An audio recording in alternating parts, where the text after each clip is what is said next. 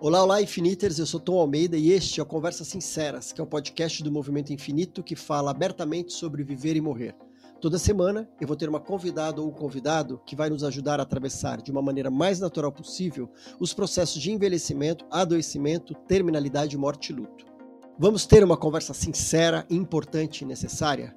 Hoje nós vamos falar sobre o luto negro, viver e morrer em uma sociedade racista. E para isso, eu convidei nossa querida e espetacular colunista Silvana Quino, que é uma mulher negra, um dos grandes nomes no movimento de cuidados paliativos do Brasil, e ela também é psico-oncologista. Por favor, ouça com muita atenção, porque a gente tem muito a aprender e mudar como indivíduos e como sociedade. Vamos lá? Ela está entrando.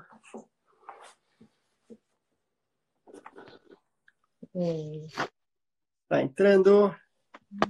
Eba! Cheguei. Tudo bem? Tudo bom, querido. Tudo bom, Marina. Seja super bem-vindo ao Infinito. Eu já te falei que agora a casa é sua. Nossa, coisa boa, viu? Coisa boa. E obrigada, me senti no colo. Que bom, que bom. Eu queria, antes eu vou só ler uma frase que eu ouvi ontem, até coloquei no post da Thaís Araújo, que ela falou assim: ser antirracista é muito importante. Mas ser antirracista é verbo, é ação. E para isso é preciso trabalho. Então, ou seja, se dizer antirracista é muito importante, mas ser antirracista é verbo, é ação. E para isso é importante trabalho. Então, bora trabalhar, né? Bora trabalhar. Silvana, nos conte quem é você na fila do pão. Conta pra gente, se apresenta. Você colocou o teu perfil lá, mas conta pra gente, quero saber de você mais. Quem é você? Conta a tua história. Você é carioca? Sobre a tua vida, sobre o seu trabalho. Bom, eu sou carioca. Tá me ouvindo bem? Sim. Eu sou carioca. Carioca nascida na Tijuca, mas moradora da Baixada Fluminense desde criança, desde pequena.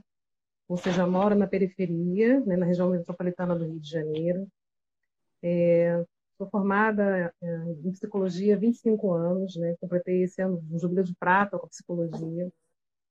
E na minha área de atuação, né, o que eu tenho feito nos últimos 15 anos é a prática da psico-oncologia e um desdobramento disso com a minha formação.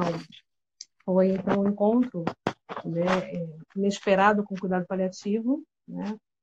E acho que é um encontro eterno, assim, algo do qual eu não pretendo me separar. Bom, e de 15 anos para cá, então, como eu falei, eu comecei a trabalhar com psico-oncologia. Eu fiz uma formação no Instituto Nacional de Câncer, uma especialização em psico-oncologia lá. Psicologia oncológica era o nome do curso, na verdade. E durante esse período que eu passei pelo INCA, né, que é uma grande referência em termos de câncer no país, eu me debrucei com situações que me traziam muito desconforto, que me traziam muita preocupação, porque eu percebia que o cuidado com o paciente ele se limitava muito especificamente a um tratamento com perspectiva curativa. Mas quando aquele paciente cursava com uma doença avançada, incurável, eu percebi um certo afastamento, né, da equipe de saúde mesmo. Havia um certo distanciamento dele e isso me deixava muito desconfortável, né, com a ideia de que ele podia progredir uma doença terminal e que aquele cuidado que era tão específico e tão necessário, buscando, né, a reversão do quadro, não se mantinha quando a doença se mostrava incurável. E isso começou a me inquietar muito. E aí eu falei, gente, eu quero fazer alguma coisa nessa área, né? Porque a pessoa precisa continuar sendo vista, precisa continuar sendo atendida nas suas necessidades, precisa de conforto, precisa de ser enxergada, né? Diante desse cenário tão assustador, né? Que é o cenário da terminalidade. E aí, ao terminar o curso, houve uma seleção dos ex-especializandos e eu acabei vindo a trabalhar na unidade de cuidados paliativos do INCA, né? E foi talvez o período mais impactante da minha vida profissional, onde eu mais aprendi, né? E, aliás, lá eu entendi que eu ia continuar aprendendo sempre, né? E acho que esse é o grande mistério, né? O grande desafio de qualquer profissão, é você estar sempre aberto para continuar aprendendo, porque você nunca sabe o suficiente, né? E acho que é algo que também a gente tem que aprender a lidar. E de lá para cá, então, eu trabalhei diretamente com pacientes em cuidados paliativos. Saí de lá tem 5 anos. Aí, lá é uma instituição pública, né? E eu agora estou trabalhando no setor privado, também com oncologia. E há 2 anos a gente abriu um ambulatório de cuidado integrado nessa unidade que eu trabalho, né? Que é um cuidado paliativo mais precoce, né? No nível ambulatorial, que é algo que, na verdade, vai ao encontro do que se preconiza em termos de uma assistência, né, já ao diagnóstico.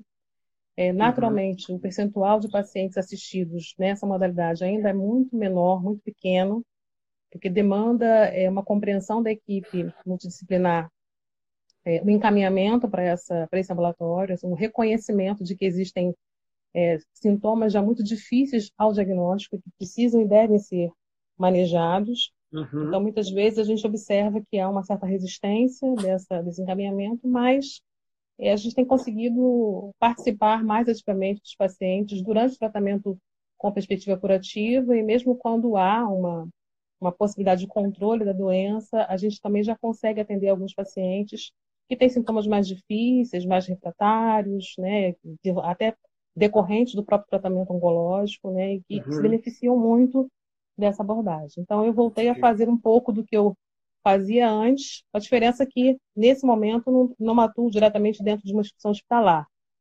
É uma clínica de oncologia que tem um braço, né, que permite esse tipo de assistência, né? Então, é um pouco esse o meu percurso. Eu também sou professora, trabalhei 20 anos com docência. Na formação, e, pelo jeito, você é uma professora amada. O que teve de post lá? Minha professora! Teve chuva de likes lá, dos seus alunos. Muito querido, muito querido. Mandando... eu gosto muito de ensinar, porque eu acho que também é uma oportunidade de troca inestimável, incalculável. Então, os alunos se formaram e a gente continuou tendo algum contato. E agora, com a questão da rede social, isso fica muito fácil, né? E eu faço parte também de uma equipe, na verdade, uma comissão científica que é responsável por uma pós-graduação, uma especialização, na verdade, um curso de aperfeiçoamento em cuidados paliativos aqui no Rio de Janeiro, né? E dou aula em alguns cursos de pós, de especialização na Bahia, em Minas Gerais, né? Para onde me chamarem, eu estou indo. Entendi. Porque também entendo que a gente tem uma carência muito grande na área da educação para a morte e educação paliativa, então acho que é um outro braço muito importante, não apenas a assistência, mas também o ensino. E é isso que eu tenho feito nos últimos tempos. Que ótimo, muito bom. Eu preciso contar para as pessoas que a gente se conhecia só virtualmente, né? A gente já se gostava, se falava virtualmente, daí uma vez, no ano passado, aqui num evento na PUC, de luto, a gente se cruzou assim e falou, você, a gente deu um abraço, daí que a gente se encontrou, por isso que a gente se conhecia, foi muito gostoso. Eu queria trazer um ponto que você falou sobre, né, o constante aprender, né, que você falou, eu descobri que eu não sabia nada, que eu continuo aprendendo. E eu acho que um dos conceitos, um dos preceitos, um dos pilares, tanto de cuidados paliativos e do cuidado, é o não saber, né? Eu entrar num espaço sem saber. Eu não sei o que é, quem é aquela pessoa. Então, para ativar essa curiosidade. Que eu acho que tem tudo a ver com esse tema. Por quê? Quando a gente vai falar nesse tema racista, né, falar sobre racismo, do cuidado, o racismo no cuidado, o quanto que os profissionais de saúde brancos, eles conseguem entrar sem o não saber. Porque já está tão impregnado, que é o preconceito. E é um preconceito tão estrutural, tão impregnado, que a pessoa nem percebe tudo que ela já sabe, que ela já assume. Então, está mais impregnado esse não saber, né? Então, eu queria começar essa conversa justamente sobre isso, né? Como é que o preconceito impacta tanto o cuidado, essa relação médico-paciente, no dia a dia, na vida. Depois, o cuidado de fim de vida numa doença terminal, numa doença grave. E depois da morte e no luto. Eu acho porque é um assunto tão complexo que eu fiquei com vontade de dividir essa conversa, que a gente vai fazendo por partes. Então, como que é isso, essa relação, tudo que a gente não sabe? A gente bateu um papo sobre isso, dessa do paciente, na relação médico-paciente, tanto do lado do paciente quanto do médico, que também assume um monte de coisas. Conta pra gente isso um pouco, como é isso. É. O problema é que a gente foi educado ouvindo só um lado da história, né? E isso certamente é fruto, né, reflexo de um país que sofreu amargamente e ainda sofre os efeitos de uma visão escravagista, né? E que foi o último país a finalizar a escravidão, né?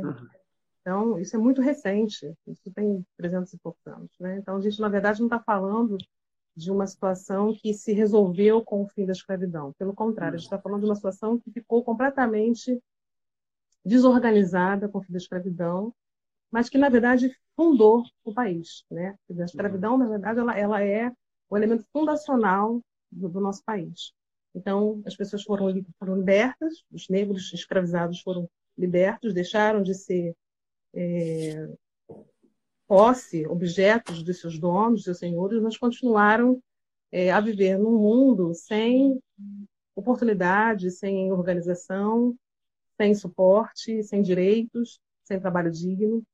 E isso se perpetua até hoje, né? A gente não conseguiu dissolver essa mancha e, pelo contrário, na medida em que não existia nenhuma questão jurídica que determinava a segregação, a gente entrou numa outra loucura, uma outra ilusão de que aqui não tinha racismo. Né? Então, se a gente não reconhece um problema, a gente não pode resolver. Né? E é com base nisso que a nossa educação foi fundada. Eu, na escola, não aprendi a história da escravidão. Eu não me recordo. A única coisa que eu sabia é que era preciso haver uma fada sensata que libertava os escravos. Né? Então, assim, depois que eu cresci, depois que eu comecei a me envolver com o movimento negro, a me engajar, a buscar esclarecimento, eu falei, gente, mas essa história ninguém nunca me contou. Né? Eu nunca ouvi isso de ninguém, nem dos meus pais. Meus pais não puderam estudar, não tiveram oportunidade de aprofundar o conhecimento acerca disso.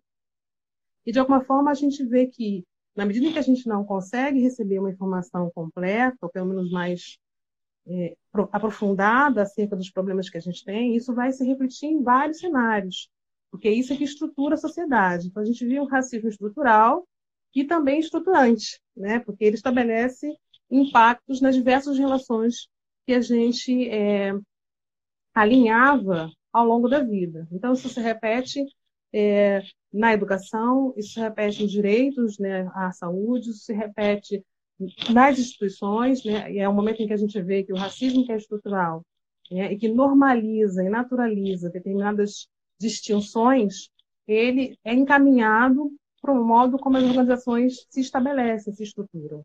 Então, nesse sentido, a gente vai observar que como é que a formação do médico se dá. Será que ele tem alguma disciplina que diz que existem diferenças culturais e étnicas que devem ser consideradas na avaliação, na anamnese que ele faz? Será que ele recebe isso?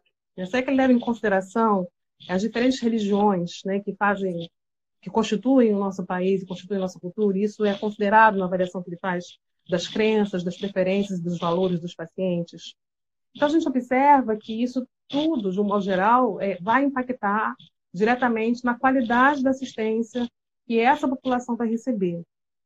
E mais do que isso, na medida em que ela não é uma população que tem acesso a uma educação formal de qualidade, ela vive numa situação, muitas vezes, de extrema pobreza, né? Sem saneamento básico, sem assistência à saúde, é uma população também que vai adoecer muito mais. Né? Só que, historicamente, uma população que sempre suportou e apanhou porque foi escrava, porque foi completamente tolhida nos seus direitos básicos, e em cima disso se construiu uma ideia de que a pessoa que é negra, ela tem uma espécie de resistência histórica a suportar todo e qualquer tipo de situação. Né? Então, você pega os estudos de um modo geral, e não são muitos, né? Eu andei lendo, procurando, até para ver se eu tinha alguma coisa um pouco mais profunda, e o que eu tenho visto, o que eu tenho lido, é que alguns mitos foram criados em cima disso, em relação à população negra. Né? Então, existem pessoas que entendem, que acreditam que os negros não sentem dor, Uhum. Acredito que eu li uma coisa que eu fiquei chocada, que eu nunca tinha lido dessa forma, de que crianças negras são menos atendidas nas suas necessidades quando adoecem, porque para muitas pessoas, as pessoas entendem que a pele negra é mais resistente à dor do que a pele branca.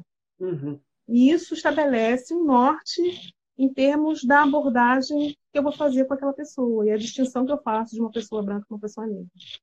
Então, eu não sei se você viu que no começo eu comentei de um estudo que eu vi americano, que a população negra, nos últimos 6 meses de vida, elas recebem tratamentos invasivos, fúteis, com muito maior frequência do que a população branca, vão muito mais tempo para UTI e tudo mais. E hoje, agora, antes de entrar aqui, eu estava ouvindo uma outra, um painel, um webinar de americanas, a maior parte doulas da morte, e eram 6 mulheres negras, e elas falaram exatamente sobre isso, que também lá tem essa percepção de que assim, o negro sente menos dor. Sim. Lá também, ou seja, não é só... É geral, que o negro isso sente menos dor. Ele é mais forte. Então, tudo bem, vamos fazer essa coisa invasiva. Vamos, ele é mais forte, ele vamos, essa dor ele está reclamando, na verdade não tem. Ou seja, não respeita a dor. Não... Então, eu só tô... A dor dele não é validada, não é reconhecida. Um pouco mais cedo, a Luciana Dadalto me mandou um artigo que ela sabia que a gente já está conversando, se ela estiver me ouvindo. Beijo, Lu. Foi ótimo, beijo, Lu. Foi muito oportuno, né, de um artigo recente, 2019, de uma professora de filosofia nos Estados Unidos, falando a respeito de uma história que aconteceu em 2015 com uma moça chamada Barbara Dawson, que ela foi removida à força de dentro de um hospital porque ela estava sintomática, ela estava com uma queixa, que não foi devidamente avaliada. As pessoas não acreditavam que ela estivesse sentindo o que ela dizia que estava sentindo. E eles chamaram a polícia para tirá-la de dentro do hospital, para que ela fosse embora, porque ela estava se queixando e ninguém acreditava na queixa dela. A polícia chegou, removeu ela do hospital, colocou ela dentro do carro, e dentro do carro da polícia ela começou a piorar gravemente da sua situação, do seu desconforto. A polícia voltou com ela para o hospital e ela morreu 1 hora depois de trombose. Uhum.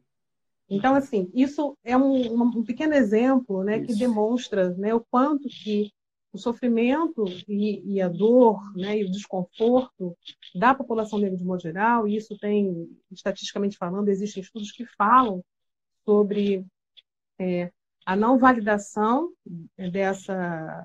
o reconhecimento da necessidade dessa assistência, com impacto direto da não oferta de, por exemplo, medicamentos opioides para dor, né? Então, é muito mais comum desfechos finais de pacientes com doenças avançadas, com muito sofrimento, porque não há um reconhecimento disso. E essa questão que você mencionou a respeito dos pacientes que são tratados, né, de maneira mais fútil, né, que veem a sua vida prolongada, com sofrimento desnecessário, muitas vezes também é resultado de uma expectativa da própria população.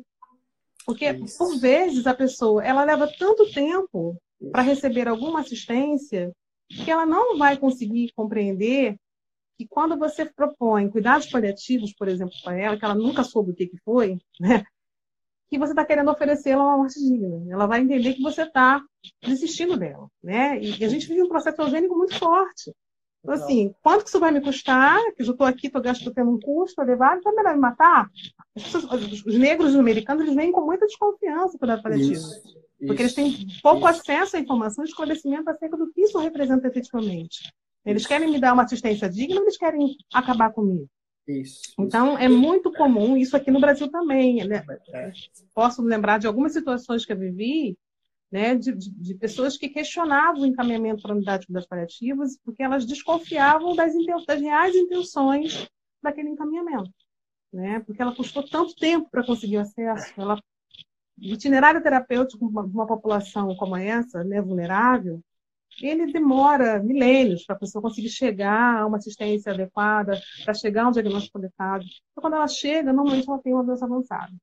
Eu sempre perguntava, de todos os pacientes que eu atendi até hoje, com doença avançada, que duraram pouquíssimo tempo, percentualmente, 80% deles eram negros. Silvana, e aqui a gente falou desse olhar do... por exemplo, do profissional para o negro, achando, né, ele resiste mais. Mas também tem o outro lado, né, da população negra, de não demandar, de falar, bom, eu não vou falar, porque eles não vão nem acreditar na minha dor. Eles não vão... Né? Então também tem o inverso também, né? Claro, de falar assim, eu não tenho, não acreditar na própria voz. Eu não vou nem falar, não tenho energia para pedir isso, porque eles não vão acreditar. Então, de aguentar mais a dor, mas não porque é uma questão genética. É uma questão... Não, é porque ele não vai ser visto. Ele não vai ser ouvido. Ele não vai ser considerado. Né? A gente tem umas 3 semanas, mais ou menos, que eu atendi um paciente, um paciente negro, no setor privado, né, com plano de saúde, que é uma coisa rara de você ver, né, a pessoa conseguir trabalhar, conseguir manter um plano de saúde com os custos altíssimos, elevadíssimos que a gente tem no país, mas era uma pessoa que vinha de uma realidade muito simples, né, ele tinha trabalhado na Petrobras, então ele tinha um plano em função disso. E a família que o acompanhava era um filho e a esposa, pessoas muito simples, com pouca instrução, né? E aí eu fiquei prestando atenção nele, ele praticamente passou toda a consulta olhando para baixo, assim. Contato visual, né? Ele não sustentava por muito tempo. Só que ele tinha sido visto pela médica antes, né, dessa consulta, porque foi no período que eu estava afastada porque eu tive Covid, né? Como eu falei com você, baixei... Baixei a enfermaria aqui em casa. E aí ele tinha ido a uma outra consulta anteriormente, na minha ausência, então quando ele esteve dessa vez já era uma segunda avaliação. E a minha amiga, né, que atende comigo, a Marina, ela havia comentado, ele quase não falou muita coisa. Assim. Eu não sei se ele não está entendendo. Né? E aí eu falei, eu não sei se ele não está entendendo ou se ele não quer falar sobre o que ele está sentindo. Né? E assim, ficou muito claro. Né? No final, a gente tentou utilizar uma linguagem mais próxima do que ele pudesse alcançar, abrimos espaço para ele colocar, e ao final ele falou assim, eu estou entendendo tudo, eu só não quero falar. Né? Então ali talvez não fosse para ele um lugar seguro para ele dividir a preocupação, a angústia, porque quantas vezes ele pode ter tido a oportunidade de falar sobre o que ele sentia, ou sobre o que ele pensava, ou quais as preocupações que ele tinha a partir da percepção de uma doença grave, sem perspectiva de reversão, de modificação de curso. Então, esse comportamento não é incomum, né? A gente não é estimulado a expressar, a externar sentimentos, porque a gente tem que ser forte. Eu cresci ouvindo isso. Eu tenho que ser forte. Engole, né? O choro. Engole o choro. Né? Aquela história que a gente vê diversas vezes, né? Você vê um homem negro que tem medo de injeção, né? Como é que pode um negão desse tamanho com medo de injeção? A pessoa pode ter medo de injeção, não pode sentir dor, não pode reclamar. E tem 2 histórias que eu considero assim, muito emblemáticas, né? Que me marcaram profundamente e que eu não consegui não levar adiante no sentido de encaminhar para tentar entender o que estava por detrás disso. Foram 2 pacientes que eu recebi encaminhados para a unidade de cuidados paliativos. Um deles, um senhor, muito magrinho, tomou de cabeça e pescoço. E quando ele entrou no consultório, ele só chorava, assim, né? Ele não conseguia falar o que estava acontecendo. E aí eu esperei um pouco para ver se ele se sentia aos poucos confortável com aquilo. E fui tentando perguntar se tinha alguém que podia, de repente, ajudá-lo nesse processo, de expressar o que ele estava atravessando, né? Alguém que pudesse ajudar a esclarecer. Ele falou, não, eu vou conseguir. Ele falou assim, eu vou conseguir, só me dá um tempo que eu vou conseguir. E aí eu fiquei com ele em silêncio ali, esperando. E ele enxugava a lágrima e descia do lado, ele enxugava... E não conseguia parar de chorar, parecia que estava brotando. Assim, eu senti muita dor, né? E aí ele falou assim, sabe por que eu estou assim? Na verdade, eu não tenho medo de morrer. O meu problema é que eu não consigo esquecer o que o médico me disse. E aí eu falei, o que foi que ele disse para o senhor? Eu perguntei a ele, doutor, eu não tenho jeito de fazer uma cirurgia? Não tem uma maneira de o senhor me livrar desse problema? E ele me disse, seu João, só se cortar sua cabeça fora, né? Eu parei assim, eu não consegui disfarçar a minha... Ele falou, ele disse isso para o senhor? Eu disse. E eu não consigo parar de pensar nisso. Porque ele não cuidou de mim. Ele disse que ia cortar minha cabeça. Então é isso, é assim, eu fico, mas como é que chega a esse ponto, né? Que formação é essa que leva uma pessoa que se propõe a cuidar de outra a dizer esse tipo de coisa para ela, né? E aí eu fui no prontuário, vi o nome de quem era a figura lá e guardei comigo. Só não vai ficar assim. Aguarde. Era residente e eu tinha um módulo, né, das disciplinas que o residente... Quando o residente rodava lá, ele passava por algumas aulas. E eu dava aula de comunicação com as notícias, né, notícias difíceis. E aí chegou a vez do residente rodar lá. E aí eu dei o exemplo na aula, assim. Não falei, foi você que fez, mas eu dei o exemplo, né? E pedi que eles dissessem, né, o que que eles sentiam com aquilo. Ele começou a balançar a perna na cadeira, porque ele... Acho que ele se reconheceu na história. E tentou se justificar. Ele não falou que fui eu, claro. Ele falou apenas que... Ah, mas que a gente fala de um jeito, a pessoa não entende. Fala de outro, a pessoa não entende. Fala, a gente às vezes tem que ser. E aí eu lembrei, quando ele falou isso, eu lembrei de um documentário, que eu não sei se você já assistiu. É, fica de nota. Ele até foi feito por uma professora branca, americana, chamada Olhos Azuis. Não. Então, não. Anota porque é uma dica boa, assim. É. E assim, só um pequeno spoiler, né? Ela faz uma experiência com dois grupos de pessoas, né? Mas antes disso, ela faz uma pergunta para a plateia e ela faz o seguinte: pessoas brancas que estão aqui na plateia, eu queria que vocês se levantassem todos aqueles que gostariam de ser tratados como os negros são tratados no país. E todo mundo ficou sentado. Vocês não entenderam o comando? Eu pedi: por favor, fiquem de pé todos vocês que gostariam de ser tratados como os negros são tratados no país.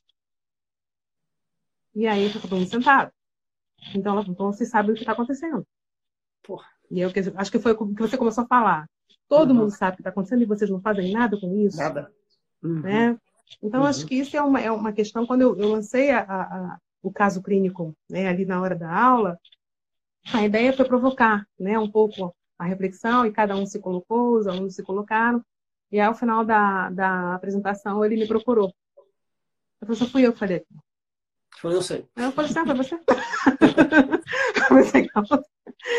Eu pensei, então, vamos conversar então, né? O que aconteceu? Qual foi a dificuldade? Por que não foi possível falar de outra maneira? Né? Porque acho que a gente está aqui para aprender. Claro. E é uma coisa importante dentro desse cenário, né, do cuidado paliativo, entendendo os diferentes contextos onde o cuidado paliativo se dá, é entender a dimensão cultural de uma determinada região, que a linguagem que você utiliza para monitorar a população não se aplica a outra. Existem valores, crenças, sistemas, né, que são muito diferentes, muito específicos de determinadas culturas, que exigem que a gente tenha o que os estudiosos chamam de humildade cultural. E quando eu falo, eu não sei o suficiente, eu preciso reconhecer que não sei, eu preciso saber mais sobre o que você sabe, sobre o que você precisa, para que eu consiga ir ao encontro da sua necessidade. Né? E o que a gente vê é que os estudos, de um modo geral, eles são pensados para uma população como se todos fôssemos iguais. Nós até somos, mas temos nossas peculiaridades. Então, e nessa desigualdade, né, nessa equidade, que é o que o SUS procura tentar fazer valer, é você tratar os diferentes, né, com as suas diferenças, com aquilo que ele necessita, com aquilo que ele precisa. Né? Então, quando você coloca todo mundo no mesmo cenário, sem levar em conta as suas especificidades, você certamente vai deixar de enxergar alguma coisa relevante, né, para aquela pessoa, para a atenuação daquele sofrimento, para a compreensão daquela biografia, daquela história e para o modo como ele lida com a doença e com a morte. Então, isso começa muito lá no início de qualquer diagnóstico, né, e normalmente, em toda a trajetória, todo o itinerário terapêutico que esse paciente faz, toda essa incompreensão, essa não validação, essa negação de um conforto adequado, ela vai permeando todo o processo. E o que a gente observa, de um modo geral, é que o paciente negro, ele chega muito tardiamente para o cuidado paliativo. Então, boa parte dos pacientes negros, eles recebem cuidados ao fim de vida. Quando eles dão a sorte de chegar num serviço que tem cuidado paliativo, ele chega para receber cuidados ao fim de vida. Dificilmente ele tem um percurso mais comprido, onde ele possa estabelecer um vínculo de continuidade com a equipe, e o que vai impactar diretamente numa coisa que a gente faz em que a gente entende que é definidora das estratégias de cuidado para esse paciente, que é o plano avançado de cuidados. Quer dizer, quanto mais tardiamente eu chego para o cuidado paliativo, menos tempo eu tenho de pensar como é que eu quero ser cuidado. Né? Então, isso é uma questão que impacta também no desdobramento do tratamento do paciente. Deixa eu contar aqui, porque tem muita gente que talvez não saiba o que é cuidados paliativos. Apesar de a gente estar na página do Infinito, na tua página, mesmo assim, muita gente não sabe. Então, cuidados paliativos é uma abordagem da medicina, vou falar de uma forma muito simples, é uma abordagem da medicina, do cuidado, para pessoas que têm uma doença grave, que ameace a vida, e que vai olhar para o paciente como um todo. Então, ele vai olhar primeiro, vai cuidar e olhar para a dor física desse paciente. Daí também olhar para outras dores, que são as dores emocionais, as dores espirituais, as dores sociais, familiares. Olhar o paciente como um todo. Então, aí já começa uma grande complexidade. Por quê? De um lado, o profissional da saúde, se é um profissional branco, que a grande maioria ele já vem com todos essas baias, esse olhar totalmente distorcido, esse preconceito. Como é que ele vai saber da população negra para cuidar, por exemplo, se ele já assume que ele resiste mais à dor? Então ele não vai cuidar da dor física naturalmente. Se ele conhece basicamente a religião, o catolicismo, não conhece as religiões do negro, como é que ele vai cuidar disso? E várias essa complexidade. E por um outro lado, daí o paciente negro, que nunca foi questionado sobre, porque cuidados paliativos vai falar sobre o que é importante para você, quais são os seus desejos, quais são os seus medos, como você quer ser cuidado. São muitas perguntas e muitos questionamentos que talvez eles nunca foram perguntados. Sim. Então, tem esses dois lados, esse conflito, que como é que acontece o cuidado? Então, traz para a gente um pouco nesse momento, assim, daí que já é o cuidados paliativos, que ou seja, cuidados paliativos, como eu falei, é do diagnóstico de uma doença grave até a morte e o luto. Mas a gente tem pouquíssimos profissionais de saúde em cuidados paliativos. Normalmente o paciente chega já na fase final. E como a Silvana está trazendo, a população negra chega ainda mais no final. Quando chega.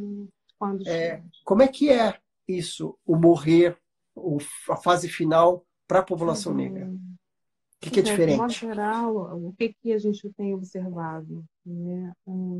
Na medida em que eu não tenho a oportunidade de saber qual é a proposta do cuidado paliativo, né, eu não tenho oportunidade de tomar, para mim, o direito a exercer uma autonomia, né, e um protagonismo nas escolhas que eu pretendo fazer na minha vida. Né? Eu tenho a impressão de que boa parte da população negra que não tem acesso à informação do que o cuidado paliativo representa, ela entrega para a equipe que vai prestar cuidados a tomar as decisões, né? Ela, de uma forma ou de outra, isso acaba impactando no quanto que ela se sente capaz de participar ativamente desse processo do cuidado, né? De se engajar o suficientemente, porque lhe falta o repertório, né, de informações que são necessárias para que ela consiga decidir, né? E o que se vê também é que, na medida em que a gente tem uma comunicação mais precária na relação do profissional de saúde com o paciente, né? E a comunicação não é apenas aquilo que a gente diz, né? Mas também o como essa informação vai chegar, né? E mais do que isso, também aquilo que a gente não diz, que muitas vezes é o que vai ficar marcado para o paciente, né? A comunicação não verbal, a maneira como eu olho, a maneira como eu me dirijo a você, se eu presto atenção quando você fala, se eu toco no seu corpo. Existem relatos, assim, por exemplo, dentro da assistência para mulheres em situações de pré-natal, por exemplo, que são horrorosos, né, de mulheres negras que não foram devidamente examinadas, né, que percebem na própria comunicação do médico uma dificuldade de se aproximar delas, né, porque de alguma forma aquele olhar de repulsa, né, de olhar para aquela mulher como sendo uma mulher que não tem um padrão estético valorizado na sociedade, pode impactar diretamente o modo como eu me aproximo dela. Né? Então, isso vai se reproduzir também nos cenários de cuidados de doenças avançadas. Então, a gente observa que com essa postura de pouco engajamento na comunicação, no estabelecimento do contato, no estabelecimento do vínculo, a gente não permite com isso que o paciente tem a oportunidade, né, de saber ou de entender melhor o processo que ele está atravessando. Então, o que eu observo é que isso, de alguma forma, como é uma questão que é deficiente na formação do profissional de saúde, vai se tornar deficiente na assistência ao paciente. E esse cuidado amplo, multidimensional, que inclui o cuidado físico, o cuidado psicológico, o cuidado social, o cuidado espiritual, ele é muito marcadamente complexo. E aí eu me lembro de uma outra situação, um exemplo que eu acho que vai ao encontro do que você está dizendo, e aí jamais pensando no fim da vida, pensando que, na maior parte das vezes, a gente vai chegar para esse paciente nessa fase final, de uma família que eu acompanhei também, era uma mulher jovem, com câncer de colo de útero avançado, com 3 filhos, uma família muito pobre, mas muito, muito presente, se virando nos 30 para estar ali acompanhando, sem dinheiro de passagem, procurando ajuda. E uma coisa que é muito forte na comunidade pobre é a questão da coletividade. Assim, as pessoas se ajudarem, mesmo não tem de onde tirar, eles davam um jeito, conseguiam emprestar do fundo, mas todo dia eles estavam ali acompanhando a mãe. E era um casal jovem que começou a namorar muito cedo, tiveram filhos muito cedo, que é uma coisa bastante comum na população mais pobre, E ela tinha tido um diagnóstico tardio de um câncer de colo de útero durante a gravidez do 4º filho. E aí, na ocasião, houve o questionamento de que ela precisava tirar a criança, interromper a gravidez para poder fazer o tratamento. E ela falou, não vou tirar meu filho. Não, se Deus quiser, eu sou uma pessoa de muita fé e isso vai dar tudo certo. E aí a questão da religiosidade é muito forte. Eles eram uma família do candomblé. Sim, então vamos. Então, você estava contando. Eu ia contar uma história da paciente, que era uma paciente jovem, com 4 filhos, que recebeu o diagnóstico de câncer na gravidez do filho mais novo. E ela era casada com esse rapaz desde o iniciozinho da adolescência, viviam juntos desde o início da adolescência. E quando a doença foi ficando mais grave, ela sentiu muita dor, ela tinha sintomas muito de difícil controle e ela precisou, na verdade ela pediu que a gente ajudasse ela a ficar mais sonolenta, então a gente começou a apresentar a possibilidade de sedação paliativa para ela poder repousar durante a noite, acordar de manhã, para poder já começar a trazer ela um conforto maior. E aí, passados uns 3 ou 4 dias, ela faleceu. Nós conversamos com os filhos, eles tiveram a oportunidade de entender e de participar de cada processo da despedida e tudo mais. Isso foi numa sexta-feira que aconteceu.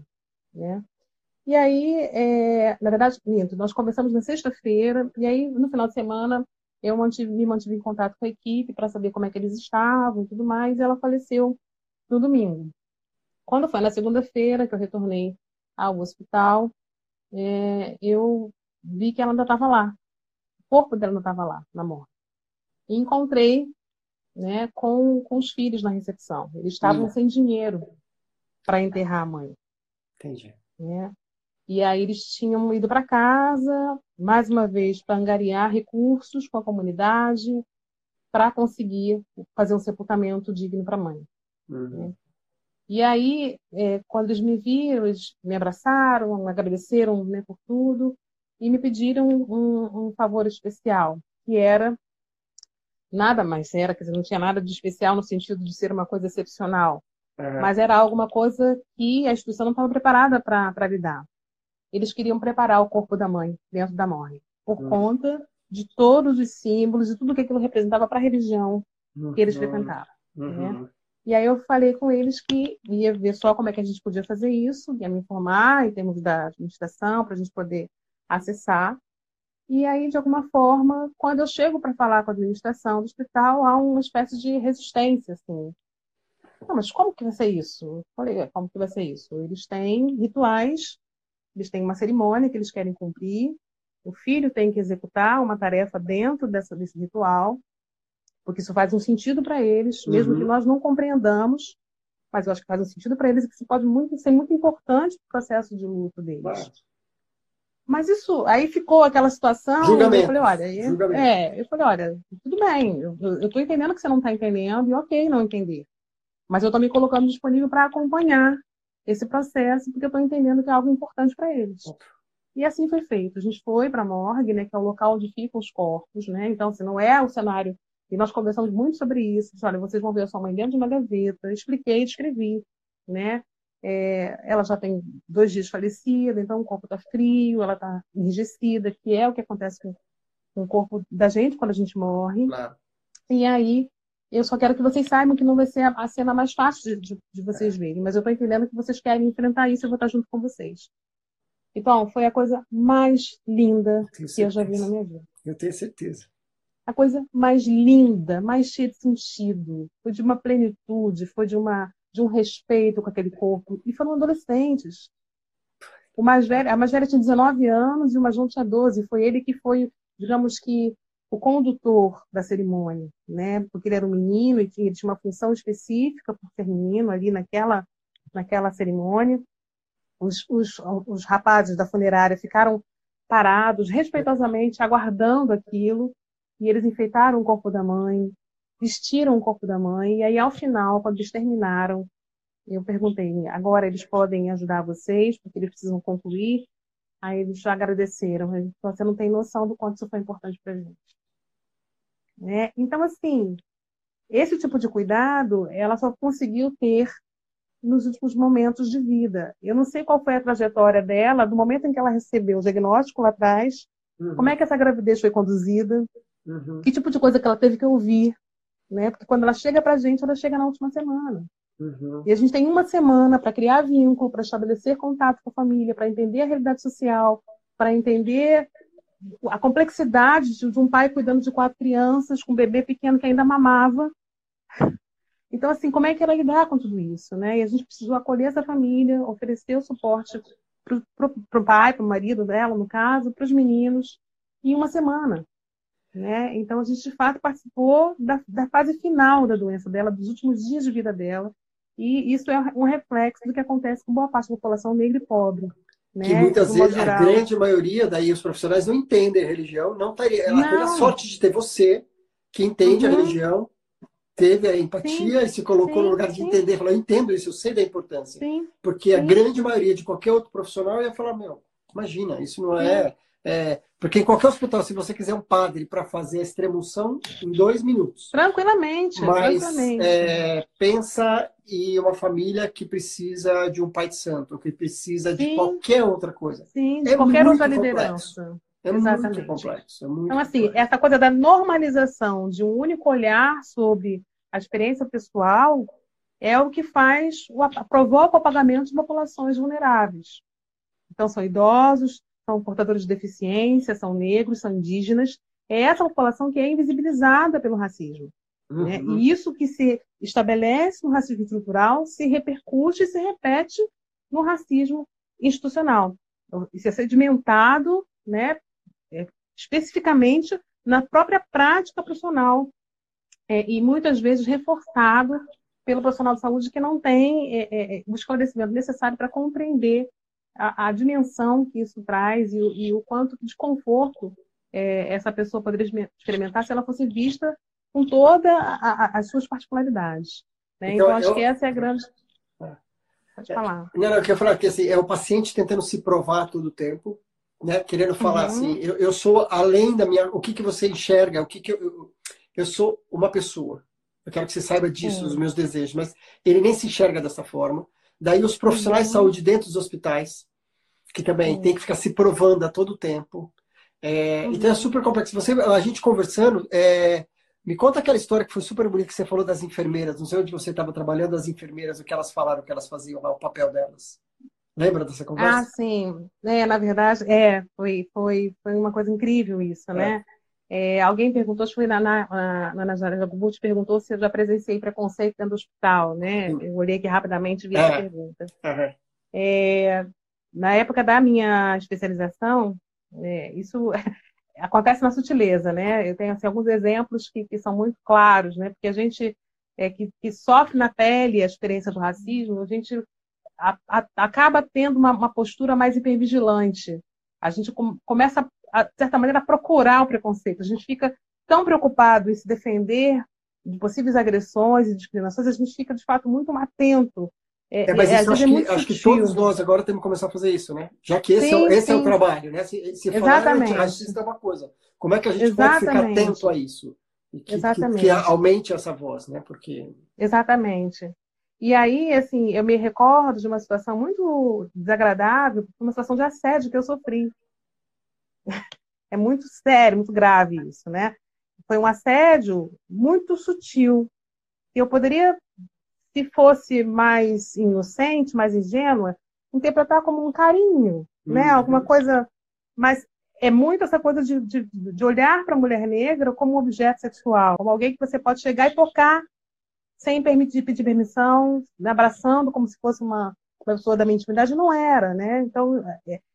tem essas sutilezas. E a história da enfermeira que você mencionou, é uma história assim, que me emocionou muito, né? Me tocou muito profundamente, porque durante esse período eu acompanhava as visitas na enfermaria e observava que boa parte dos técnicos de enfermagem são negros, boa parte deles, né? E, às vezes, quando começava a visita médica, né, o que eu percebia era uma espécie de vamos circular porque os médicos chegaram. E eu achava aquilo de uma falta de respeito absurdo, porque, de alguma forma, a gente está falando de uma equipe, de um trabalho de equipe que estava acontecendo naquele momento e que, na medida em que aquele paciente ia ser discutido, aquele caso ia ser discutido, seria interessante que todos estivessem presentes. Mas havia ali uma supremacia branca, né, entre os médicos e... os subalternos, vistos, né, como subalternos, os técnicos de enfermagem, uma categoria inferior, eram retirados, né, das enfermarias na hora do round. Aquilo me deixava profundamente irritada, indignada.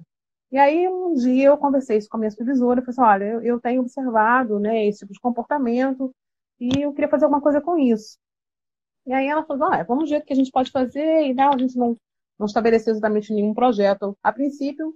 E aí eu fiquei com aquilo na cabeça, matutando, falei, como é que eu vou agir em relação a isso? E aí, um dia, conversando com um dos técnicos, uma das técnicas, eu falei, como é que é para você estar aqui trabalhando? Vocês gostam do que fazem, né? Porque eu vejo o trabalho de vocês é tão importante, vocês trazem tanto conforto. E ela virou para mim e falou assim, nós somos meros limpadores de bunda. Eu falei, mas como assim? Como é que você só consegue enxergar o seu trabalho por essa via? De onde você tirou essa informação? Porque não é assim, a gente...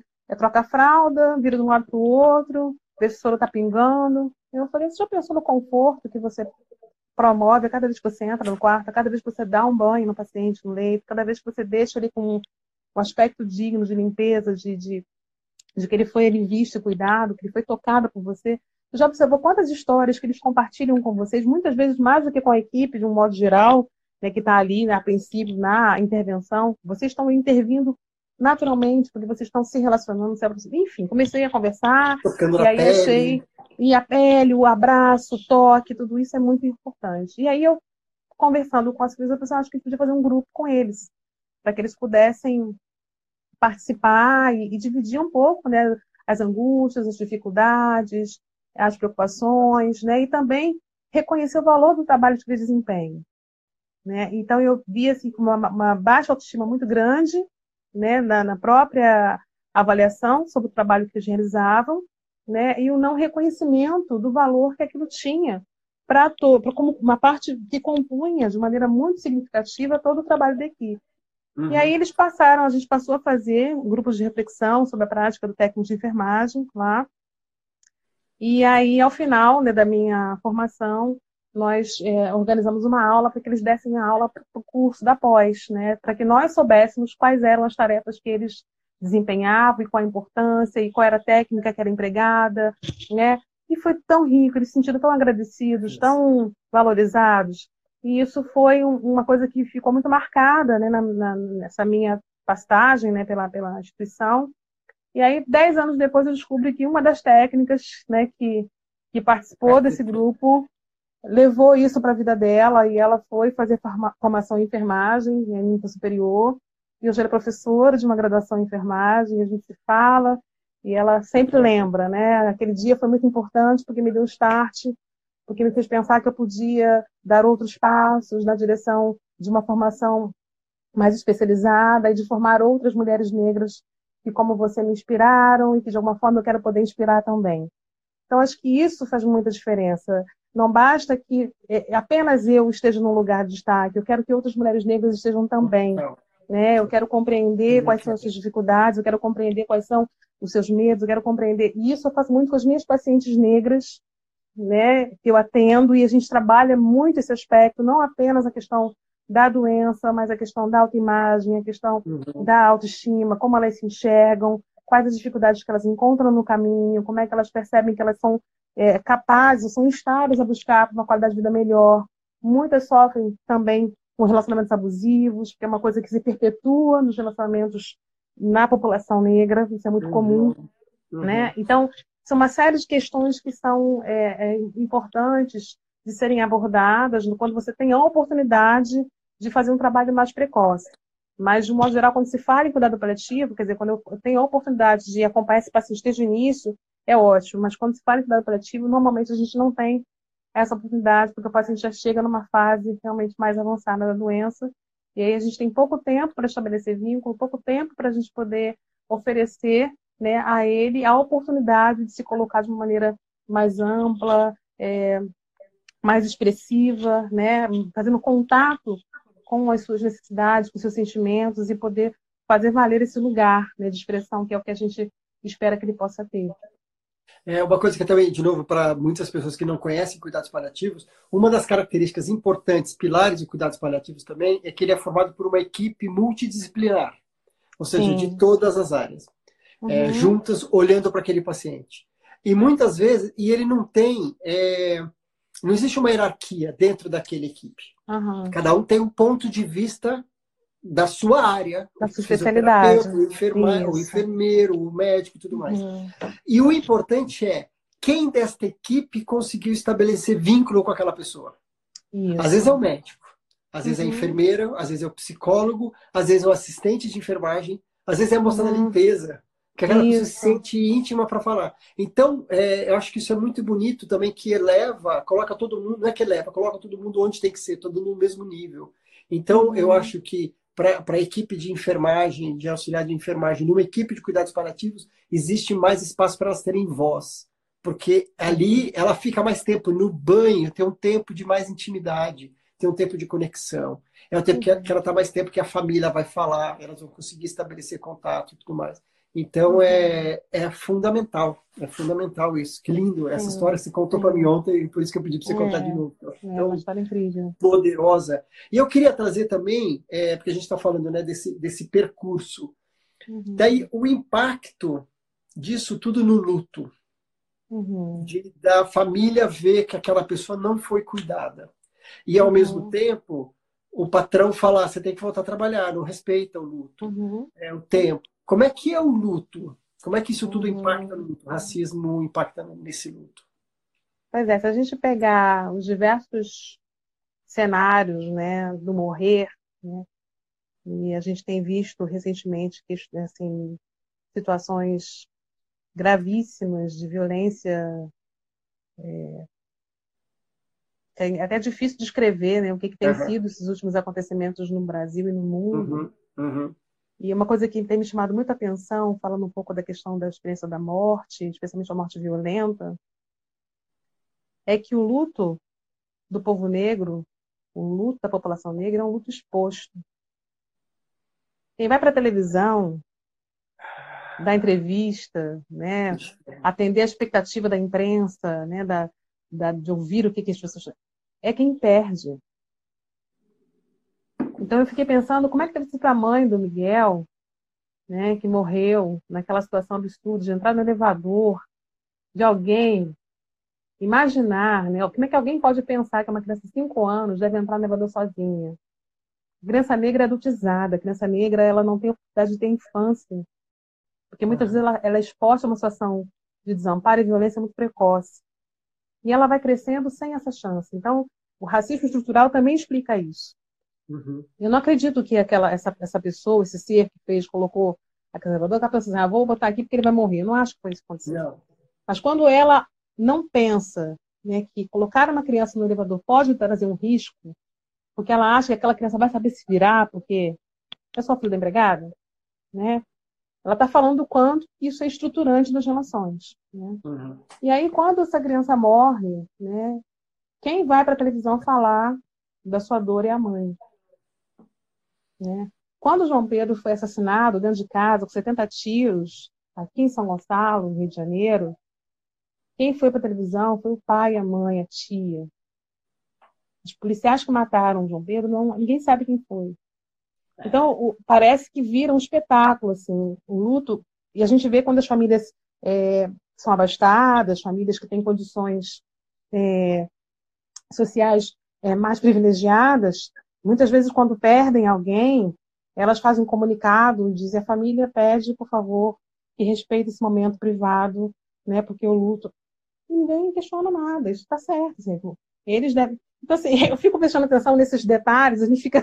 Como é que pode isso, né? Então, assim, o luto do pobre, o luto do negro, tem que ficar sendo exposto, compartilhado, muitas vezes de uma maneira desrespeitosa, e a pessoa que tem melhores condições, então ela pode ter o direito, então, de definir como é que ela vai expressar ou viver esse, aquele momento da perda e do luto. Então, eu falando nos cenários de violência, eu entendo que isso é um reflexo do modo como a diferença se estabelece no tratamento de uma população para outra.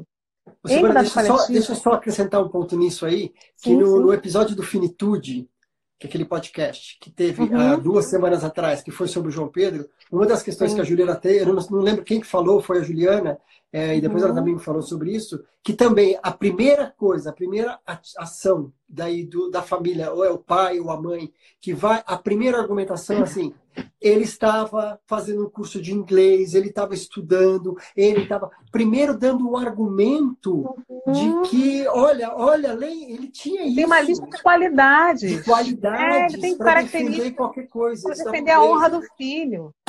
Tem que defender a honra depois de começar a falar de quem era. Eu preciso dar essas credenciais. Exatamente. Porque você não enxerga. A pele apaga qualquer credencial. Então eu tenho que falar da credencial e daí poder expor o luto. Então isso vem antes ainda, essa justificativa. Forma como? Então, só para... que eu me lembrei desse episódio e que a Juliana falou sobre isso. Então, assim, o que acaba acontecendo é que isso leva, muitas vezes, a uma banalização. Né, da morte, porque isso acontece toda hora, todo dia está acontecendo, agora está acontecendo.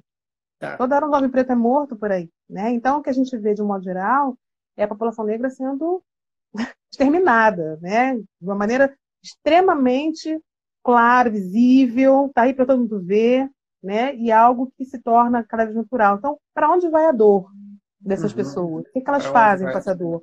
Para onde que elas colocam isso? Né?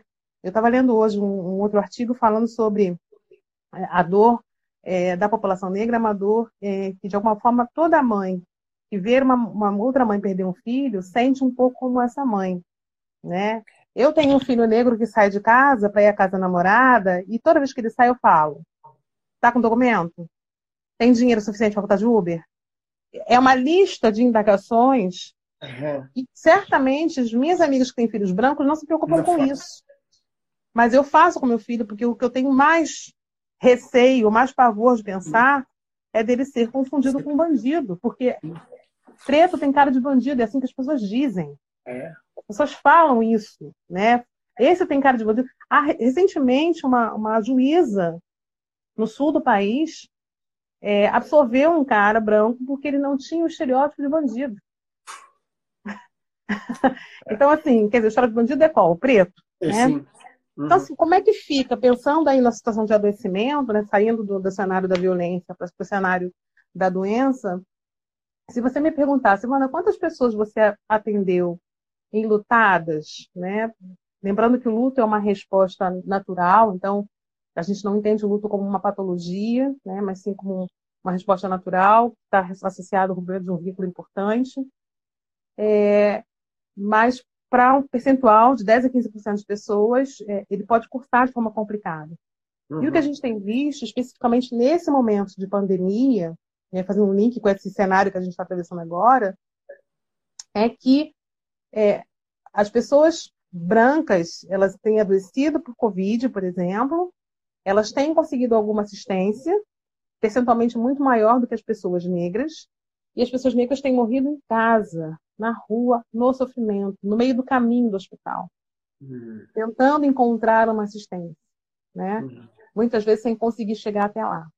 Uhum. E aí você me pergunta, como é que fica? Uma coisa que tem me chamado a atenção é que eu tenho observado alguns depoimentos de familiares que perderam pessoas para a Covid-19 e que, naturalmente, com o desfecho mais desfavorável da doença, se beneficiariam de cuidados paliativos. É muito importante fazer um link entre a oferta de conforto para pessoas que evoluem gravemente para a Covid-19 e a importância do cuidado paliativo ser apresentado a essa pessoa, e isso é uma coisa que a gente tem discutido bastante e tem visto que isso é algo que vai... Esse casamento faz muito sentido, né, entre oferecer cuidados paliativos para as pessoas que cursam com a doença grave, com a Covid-19.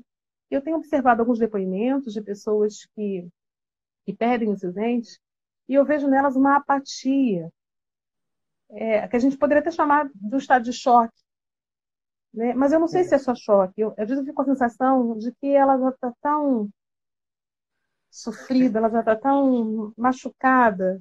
É como se ela estivesse anestesiada, né, por todo esse processo doloroso de anos de tentativas de viver uma vida com dignidade, de ver uma vida pelo ralo, porque não conseguiu assistência, não conseguiu o suporte, porque não foi acolhida adequadamente. Então, eu tenho a impressão de um cansaço. Que é o cansaço que eu falo para você. Quando a gente fala sobre racismo, é um cansaço que a gente sente, porque... De novo, né? Tem que falar disso, tem que falar de novo sobre esse tema, a gente tem que trazer de novo isso, e a gente vai ter que falar, porque a gente precisa mudar esse cenário. Então, eu vejo que, de uma forma geral, se você me perguntasse, mano, quantas pessoas você já atendeu com a demanda, né, de enlutamento, né, com risco de complicação, negras? Nenhum. No consultório. As pessoas não vão buscar ajuda. Primeiro, porque não há uma cultura de um cuidado emocional para o sofrimento. A população negra, ela vem exposta a um sofrimento tão intenso que ela não entende que ela tem o direito de buscar ajuda nas situações. Ela é mais forte, lembra, né? É mais forte, é resistente. Né? Compra a vida. Outro dia, uma paciente que eu tenho, que tem convívio com uma família negra, né, que perdeu recentemente uma tia, ela me falou, o meu primo saiu e foi para o churrasco, fazer um churrasco depois da morte da mãe. Né? E parece que é uma coisa que não está ligando, não é isso está certamente servindo, é algum mecanismo que certamente está encobrindo alguma outra coisa muito mais séria, né? Um sofrimento que ele não pode externar, ou que talvez não tenha lugar para ser acolhido adequadamente. Então, a sensação que eu tenho é que a procura por serviços, né, que possam prestar assistência ao luto, após o óbito, ela é muito pequena por parte dessa população.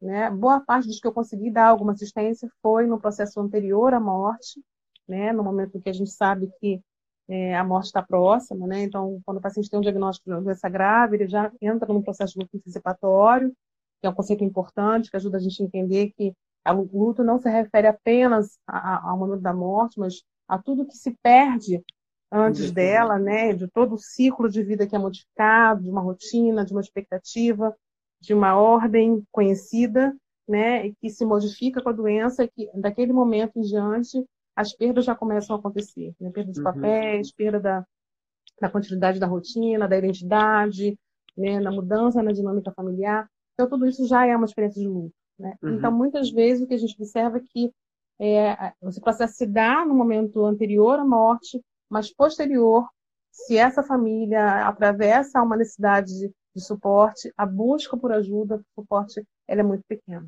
É isso que eu tenho visto na minha prática clínica, especialmente no consultório, né, onde eu atendo pacientes enlutados, e eu não tenho um paciente que traga como demanda essa questão, que tenha características raciais que sejam descritos como negros, né? Então, a gente tem um país miscigenado, mas que sejam devidamente identificados com a raça negra, não tem nenhum paciente. Entendi. Ou seja, muito trabalho para fazer, mas um trabalho que a gente, nós brancos, temos que fazer. Vou falar de novo, né? Aquela frase. Se dizer racista para quem chegou depois, se dizer antirracista é muito importante. Mas ser antirracista é verbo, é ação. E para isso é preciso trabalho. Ou seja, nós que estamos aí fazendo posts de antirracista, a gente vai ter que começar a trabalhar. Já. Sim. Já começou esse trabalho. Essa live hoje foi para receber a Silvana, falar, seja bem-vindo, a casa é sua, literalmente. Obrigada. Um beijo grande, querido. Um beijo em todo mundo que participou. Beijo, pessoal. Até a próxima, adorei, tá? Adorei. Obrigado, até mais. Tchau, tchau, tchau. E aí me conta, o que é que você vai mudar a partir de hoje, a partir do que você ouviu nessa conversa? Ou então, o que te surpreendeu? Corre lá no post sobre essa conversa no nosso Insta e conta pra gente. E ajuda a gente a ajudar mais gente. Se você conhece alguém que pode se beneficiar com essa conversa, convida ela para nos ouvir.